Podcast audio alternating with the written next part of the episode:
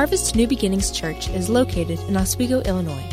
Our mission is to make disciples who are radically devoted to Christ, having both a deep love for God and a sincere love for people.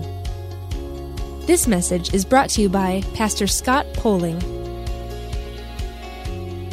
It is Labor Day weekend. Woohoo! Three day weekend. How many of you are excited about that? Three day weekend. 78% of Americans have off tomorrow. Isn't it nice to have a long weekend?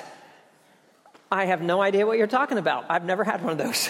uh, but I'm not bitter. I'm not bitter. Contrary to popular opinion, though, those in ministry don't just work one day a week. Okay, I just want to get that out there. Um, but it is Labor Day weekend, and it is a great reminder to think about work. And, and what do you mean about work? Well, I want you to understand that work really is a blessing from God that work is wonderful, that work is important mentally, it is important physically, it is important emotionally, it is important financially. That work is a gift from God to you and me. And, and so much so that work was given to man before sin entered the world. Adam was placed in the garden to work it before the fall of man. We see this in Genesis 2:15. The Lord God took the man, put him in the Garden of Eden to cultivate, that's work, and to keep it, that's work. But work doesn't always seem to work. Work can be frustrated, and there's things about work we don't like, and there's things about work that we don't understand, which forces us to ask some questions. How can I make the most out of my job? How can I make the most out of work when I go back to work? What can I practically do to enjoy work? Or how can I make work work? And I've titled this message, For the Love of Labor How to Make Work Work. If you have your Bibles, I want you to turn to the book of Ecclesiastes. Ecclesiastes is one of my favorite books. It is intensely deep and introspective, but yet so incredibly practical for giving us wisdom in this life. It is written by the wisest man to ever live, King Solomon. And oftentimes I think this if we spend more time with the wisest people we know, we will be so much more wiser. If we spend more time with King Solomon, more time in Ecclesiastes, more time in the Proverbs, we will be so much more wiser in this life. This is a man, the wisest man to ever live, and he observed life and he watched life and he learned lessons about life and living. And he comes to these important conclusions and he passes this wisdom onto you. And he passes it on to me. And under inspiration of the Holy Spirit, he teaches us and he trains us and he helps us do life better. And I want to learn how to do life better. And I know you want to learn how to do life better. And one of the aspects of life is work. And, and how do we do work better? Now, I want you to understand this message is for everyone. Whether you work in the city or you work from home, whether you work with others or you work for yourself, no matter what kind of work you do, um, if you're a stay at home mom, if, if you're retired, you're unable to work, there are so many applications here for every single one of us. And we're going to look at two different passages this morning. The first one is a little bit more well known, it's in Ecclesiastes chapter 4. So if you have your Bibles, turn to chapter 4 of Ecclesiastes and, and follow along as I read starting in verse 9 of Ecclesiastes chapter 4. Two are better than one because they have a good return for their labor. For if either of them falls, the one will lift up his companion. But woe to the one who falls when there is not another to lift him up. Furthermore, if two lie down together, they keep warm. But how can one be warm alone?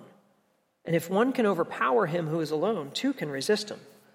A cord of three strands is not quickly torn apart. So, for the love of labor, Number one, find a partner. Find a partner.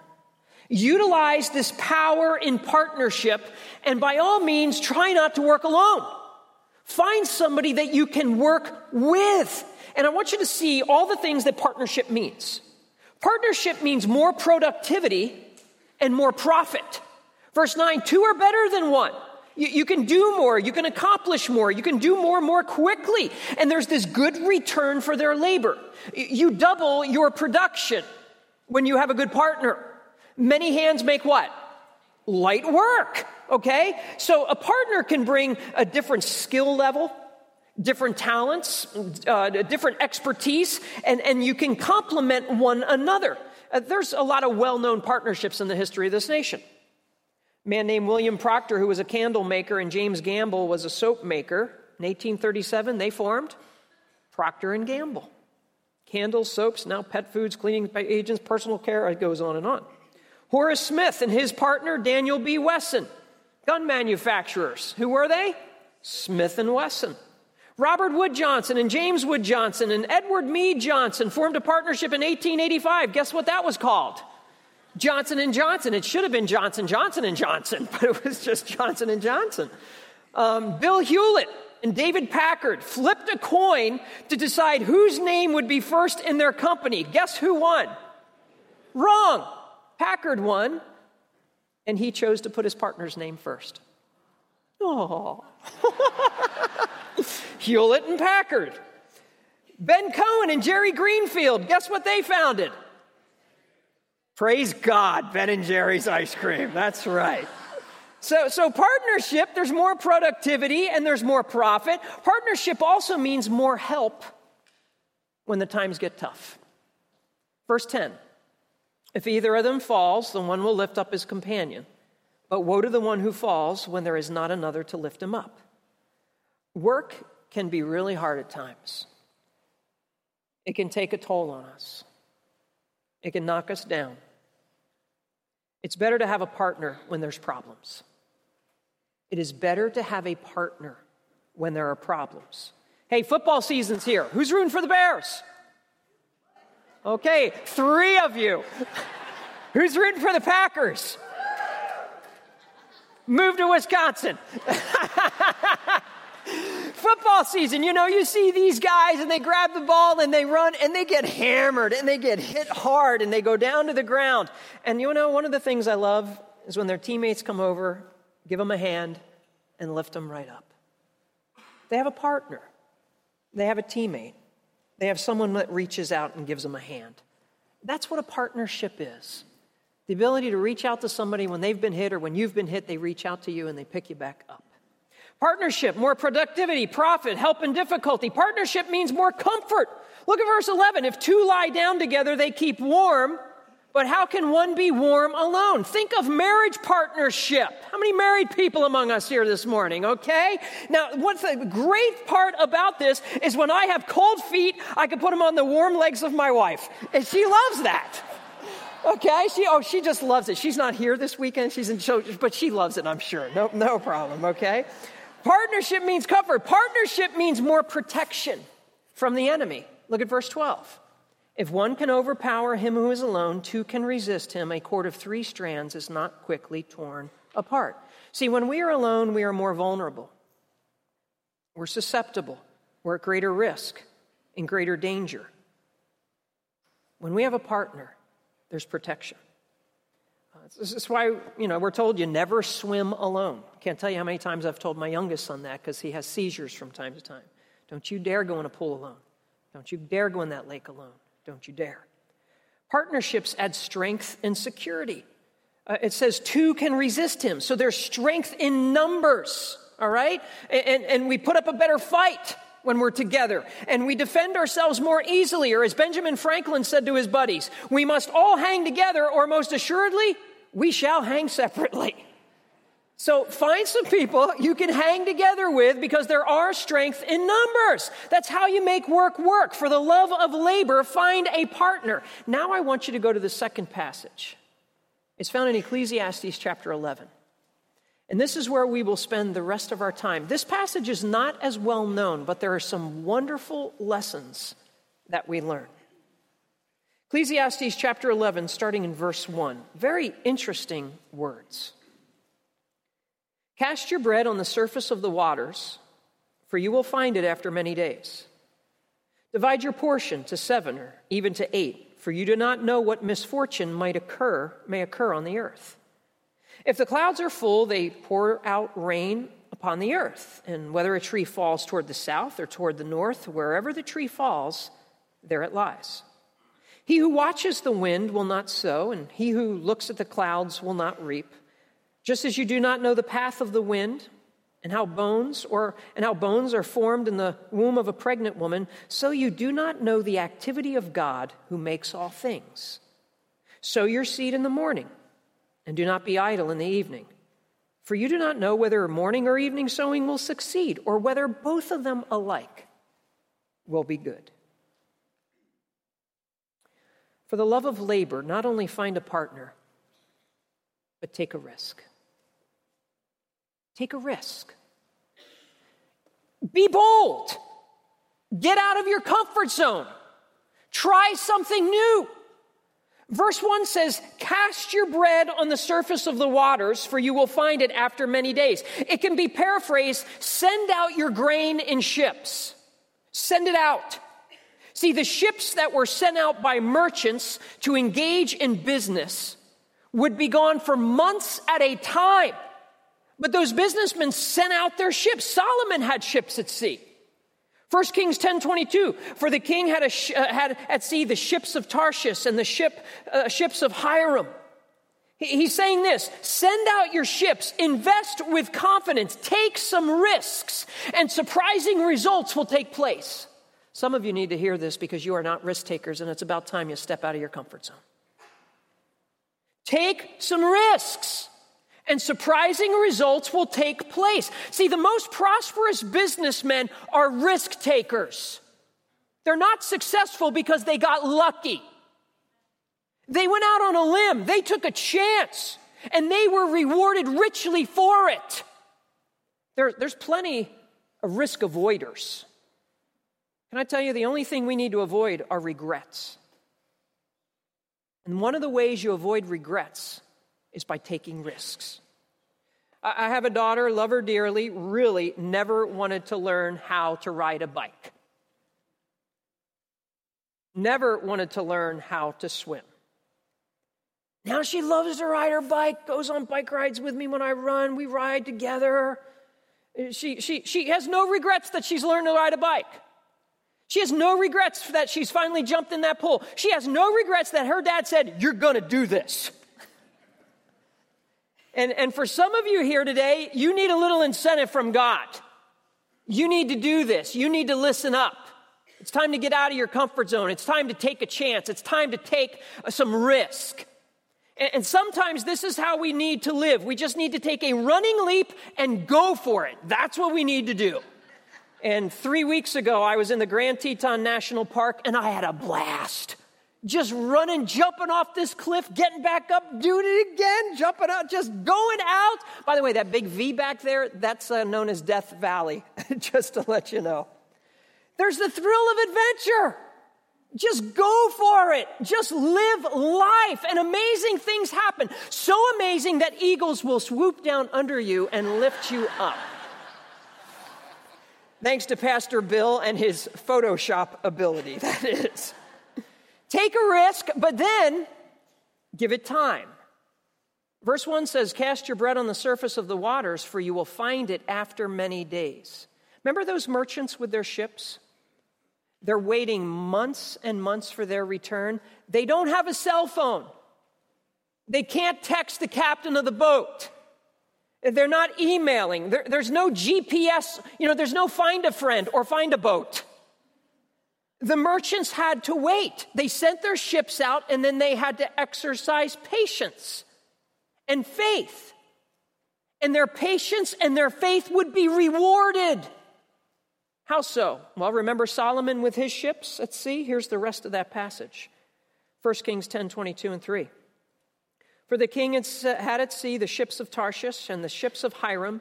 Once every three years, the ships of Tarshish came bringing gold and silver ivory and apes and peacocks. So King Solomon became greater than all the kings of the earth in riches and in wisdom. Solomon was a man who took risks.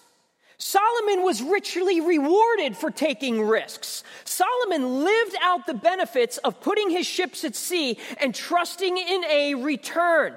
You got to leave the safety of the harbor. You got to go out on the open sea. And for some of you, it's time to pick up the anchor and take a chance and take a risk and be bold when it comes to business. Send it out. Trust in a return.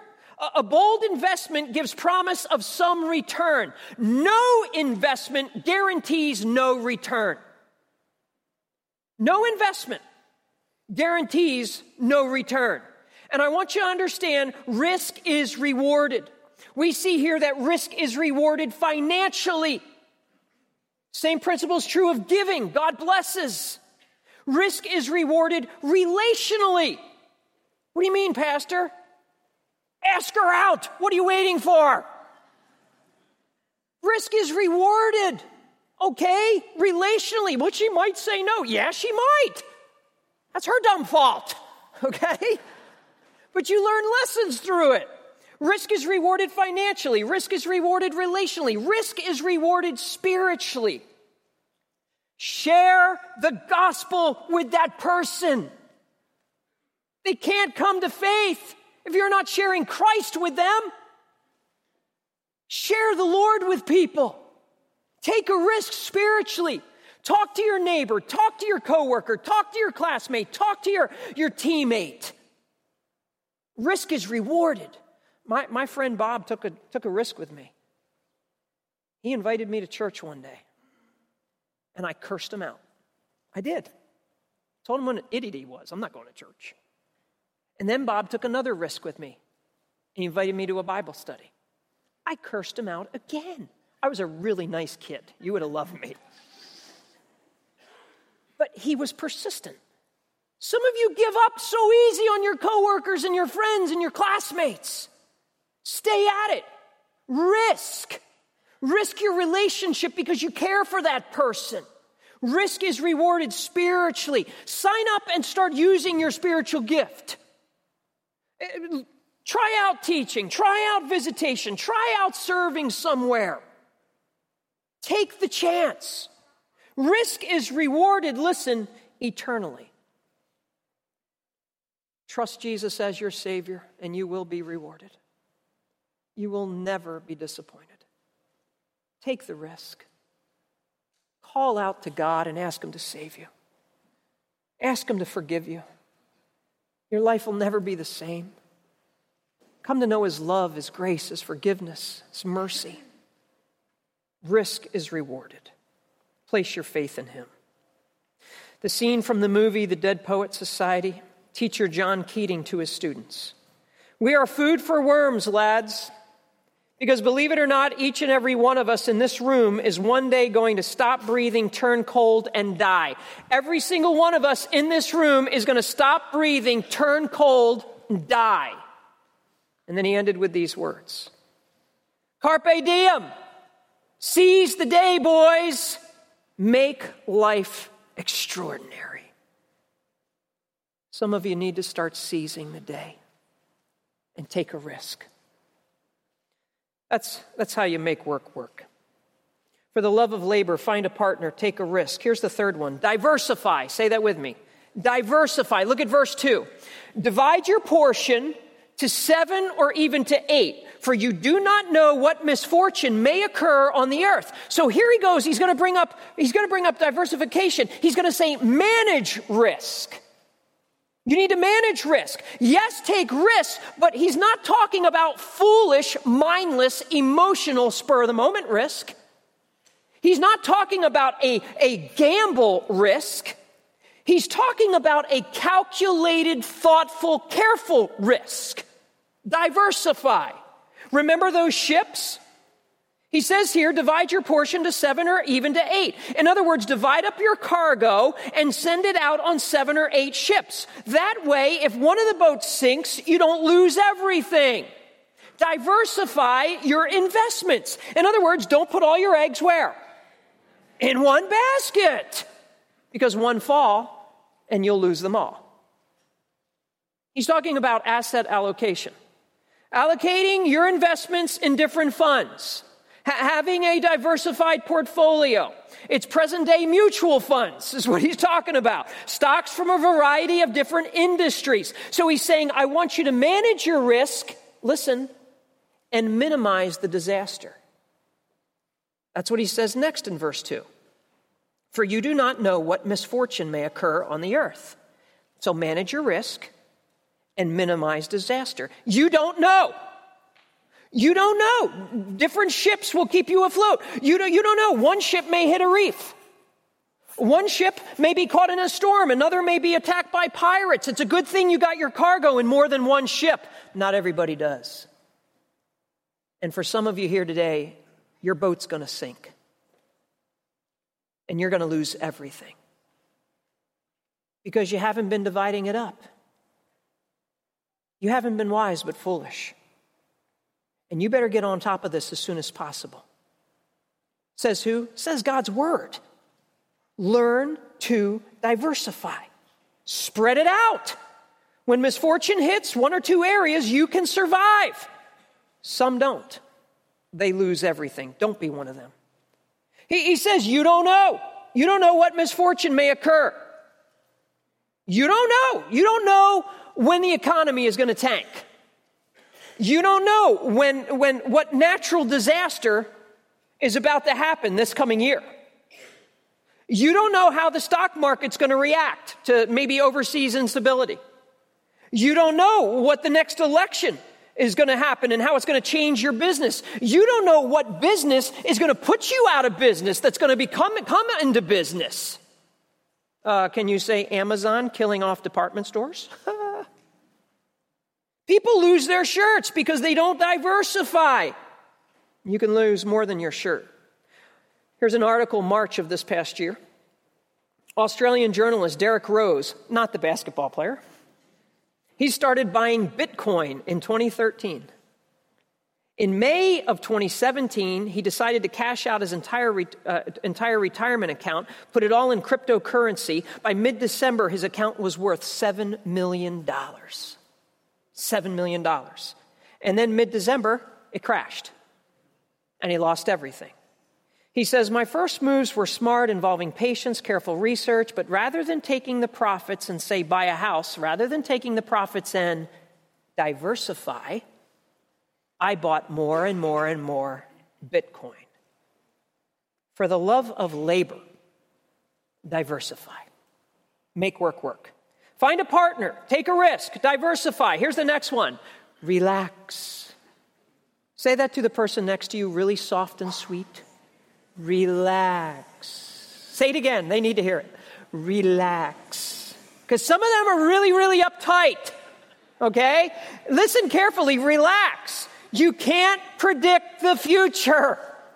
Relax. You don't have a crystal ball. There are things completely outside of your control and my control, so don't sweat the stuff you can't control. Look at verse 3. If the clouds are full, they pour out rain upon the earth. And you may say, no, duh. And whether a tree falls toward the south or toward the north, wherever the tree falls, there it lies. Yeah. What is this all about? Well, he's using two illustrations from nature. And he's reminding us that we can't predict nature. And he says, so first, let's consider the clouds. Clouds are constantly moving around. They're changing. They're on their own timetable. And, and they operate without your input or without my input. I mean, the farmer hopes and prays that that cloud with the precious water is going to come his way and, and fall on his land, but there's no guarantee. You can't predict the rainfall. Oh, but we try. We try. We have radar and we have satellite systems and we have very reliable weathermen and weatherwomen. One statistician has done the research. He calculated that the local TV weatherman predicts more rain 90% of the time than it actually occurs. They predict more rain 90% of the time than actually occurs. It actually rains 66% of the time when the forecast is 100% chance of rain. You know what that says? They are wrong one third of the time. They are wrong one third of the time. Speaking of work, who else messes up their job one third of the time and keeps their job? The weatherman, that's who. He says, Clouds are unpredictable, relax. And then he says, Trees are unpredictable, relax. I, was doing some trail running in the Big Rock Forest Preserve yesterday. Man, there were trees down all over the place across the trails and jumping over this tree, jumping over that tree, and trees all over. And he says this You can't predict when a tree will fall. You can't predict the direction a tree will fall. You can't predict if a tree will fall. You think you see this big, old, rotten tree that's been dead for 20 years and you know it's coming down and it's up another 20 years. And then you see this big, mighty oak that looks so healthy, next storm it's fallen down. You cannot predict when a tree is going to fall, so relax. You can't predict the, the direction it's going to fall, so relax. These trees do what they're going to do, okay? And much of life is unpredictable. So relax and just do your work. For the love of labor, relax. For the love of labor, next, stop watching and start working. Stop watching and start working. Verse 4. He uses the illustration of an overly cautious farmer. He who watches the wind will not sow. He who looks at the clouds will not reap. There's a bunch of wind watchers in this world. This farmer is a wind watcher and he won't plant. And Solomon has already cautioned people about chasing the wind. Now he cautions them about watching the wind. Why is he so worried about the wind? Because the wind will blow away the seed. And the wind will ruin his work. But he's not getting any work done because all he's doing is watching the wind. And then you have a cloud watcher, and they won't harvest. He's worrying not about the rain coming to, to, to water his crops, but not enabling him to reap his crops and harvest his crops. And he, it's stopping him from working and ruining his crop. And, and, and, and so he's concerned. You got people watching the wind and, and watching the crops and are watching the clouds for rain. And I, I have friends like this. I, I have a friend I run with who refuses to run in the rain. I mean, this is basically him. I was going to run today, but it looks like it might rain. So I better sit this one out. I, I mean, he'll text the weather 100% chance of rain. Now we know it's what? 66. Yeah. Uh huh. So, anyway, don't be a wind watcher. Don't be a cloud watcher. Now, we've got some really good lessons to learn from this passage. Here's the first one work doesn't require perfect conditions. Get to work. You don't have to have perfect conditions to work. Verse 4 He who watches the wind, he's got to have it just perfect. He who watches the clouds, he's got to have it just perfect. Uh, he's never going to get his crop in if the conditions have to be perfect. He's never going to get his crop out if the conditions have to be perfect. There are too many people who want perfect conditions at work. That's not reality. And you're not going to get any work done. They want the perfect people to work with, and they want the perfect temperature in the office, and they want this perfect over here and this perfect. Listen, they, won't start a project if it's not perfect, and they won't end a project or finish it if it's not perfect. Get to work. That's why it's called work. Your situation at your place of work doesn't have to be perfect. Get busy and get to work. It's called work, by the way. It's called work. So stop requiring perfect conditions. Here's the next one stop making excuses. Stop making excuses. Get to work. There's always an excuse not to work. There's always an excuse not to exercise. There's always an excuse not to do your homework. Get to work. There's always an excuse not to jump off a cliff into water. Uh, yeah, there could be sharks. Yeah. But, but that's why you jump with a spear in hand and you go for it, people. Thank you again, Pastor Bill Maroney. Stop requiring perfect conditions. Stop making excuses. Here's another great application. Stop over analyzing everything and get to work. He's watching the wind. Is it going to be too windy? What should I do? He's watching the clouds. Is it going to rain? Is it not going to rain? Some people suffer from what they call paralysis of analysis. They're paralyzed. So they don't do anything. Because they're constantly calculating and constantly think. They're, they're the engineering type. Everything's got to line up just perfectly before I do anything, and we can't do, and they're frozen. They hesitate on everything. Those who constantly second guess will not succeed because one of those days becomes none of those days. Don't be one of those people. One of those days, yeah, that becomes none of those days. Stop over analyzing. Stop over analyzing and do something and do it well. Stop being overly cautious. It's the next one. Stop being overly cautious. Get to work. According to this passage, the overly cautious person is a fool. The overly cautious person is a fool. There's no return where there's no labor. The overly cautious person is destined to fail. They're destined to lose. It's, like, it's like a baseball player. He, he gets his bat, he stands in the batter's box, and he just won't swing the bat. You gotta swing the bat. If you have a chance of getting on base, if you have a chance of winning, you gotta swing the bat. But I might miss and I might strike out, but if you don't swing it, you automatically lose. And some of you are automatically losing in your business and automatically losing in relationships and automatically losing in life because you are scared to death and you're overly cautious and you got to swing the bat. Because if you don't, you're guaranteed to lose. You, you, you got to take the shot like that. You got to take the shot. That's called a jump shot.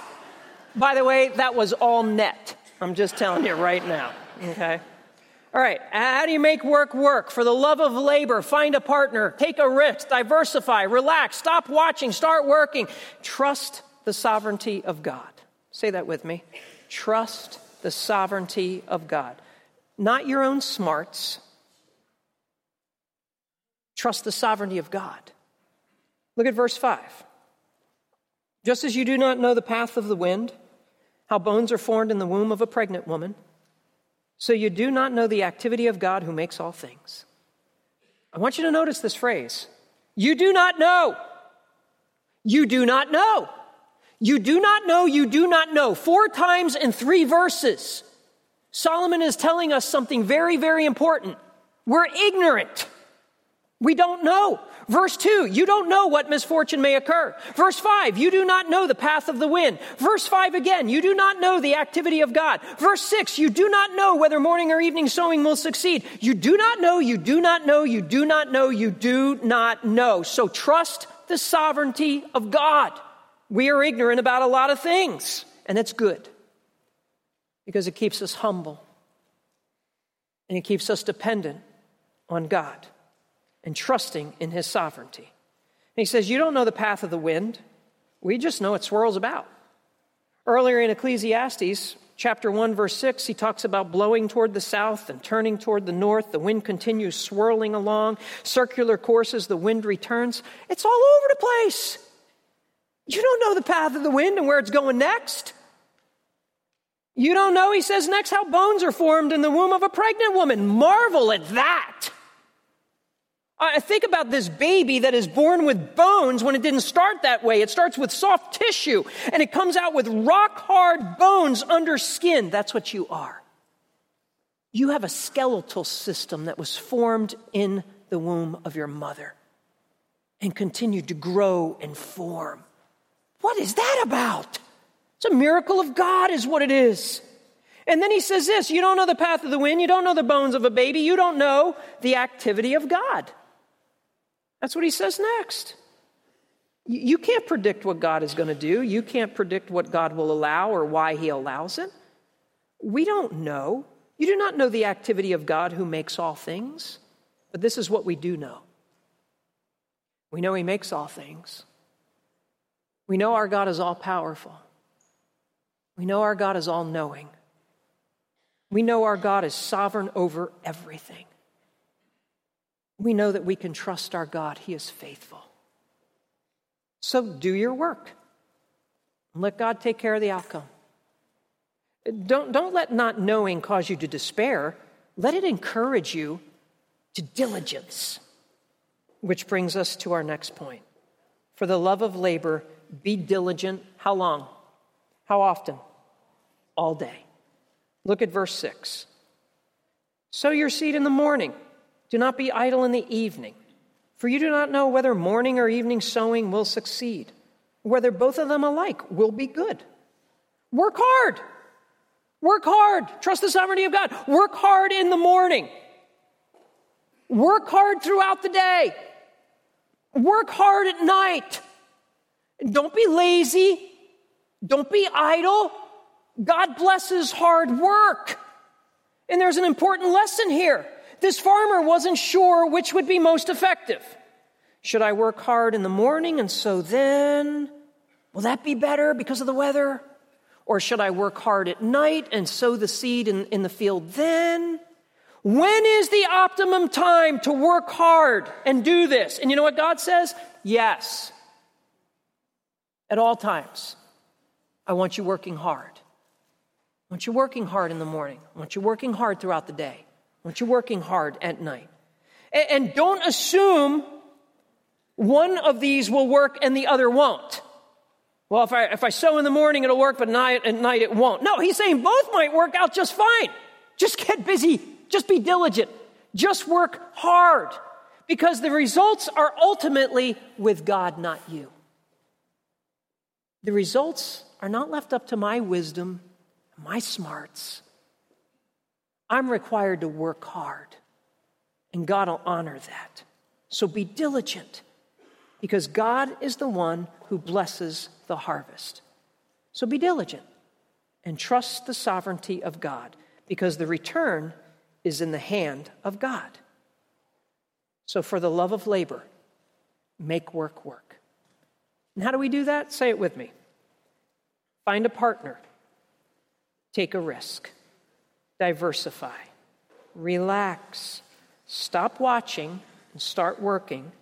Trust the sovereignty of God and be diligent all day. If you've been prompted by this message and are in need of a new beginning, or would like more information about Harvest New Beginnings, visit at harvest.church.